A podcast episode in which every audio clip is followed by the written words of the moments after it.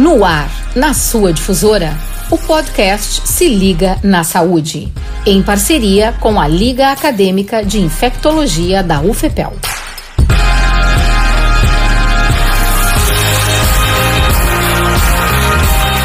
Olá, sejam bem-vindos a mais um episódio do podcast Se Liga na Saúde. No dia anterior, foi falado um pouco do contexto da sífilis adquirida e congênita, e hoje será falado sobre os estágios da doença, os sintomas e o porquê da sífilis ser considerada uma doença silenciosa.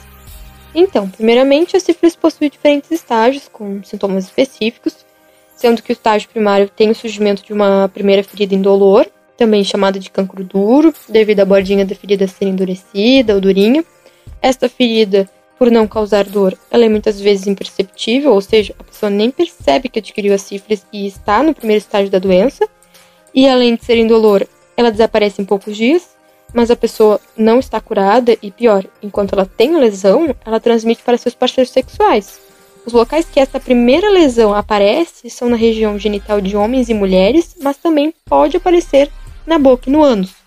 Logo após esse primeiro estágio, a pessoa fica um tempo sem sintomas, a lesão desaparece. É o que chamamos de fase latente ou silenciosa.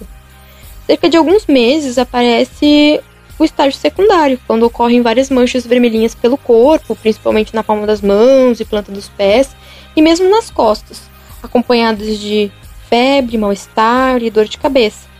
Esta é uma etapa em que a doença é bastante transmissível e os sintomas também podem desaparecer espontaneamente, uh, dando um, um falso sentimento de cura.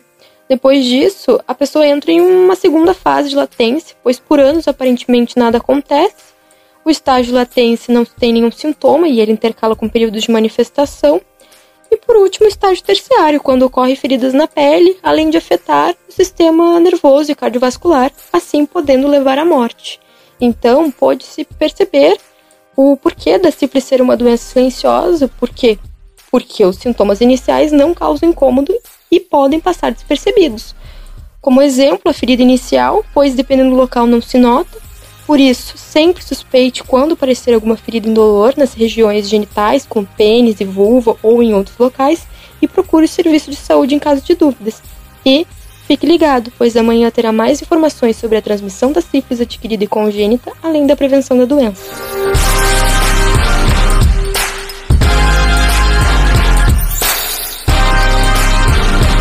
Se liga na saúde é um podcast apresentado e idealizado pela Liga Acadêmica de Infectologia da Universidade Federal de Pelotas, em parceria com a Radiodifusora FM 106.3. Projeto orientado pela professora doutora Dulcineia Blum Menezes e apresentado pela acadêmica do curso de enfermagem da UFPEL, Laura Mercalli.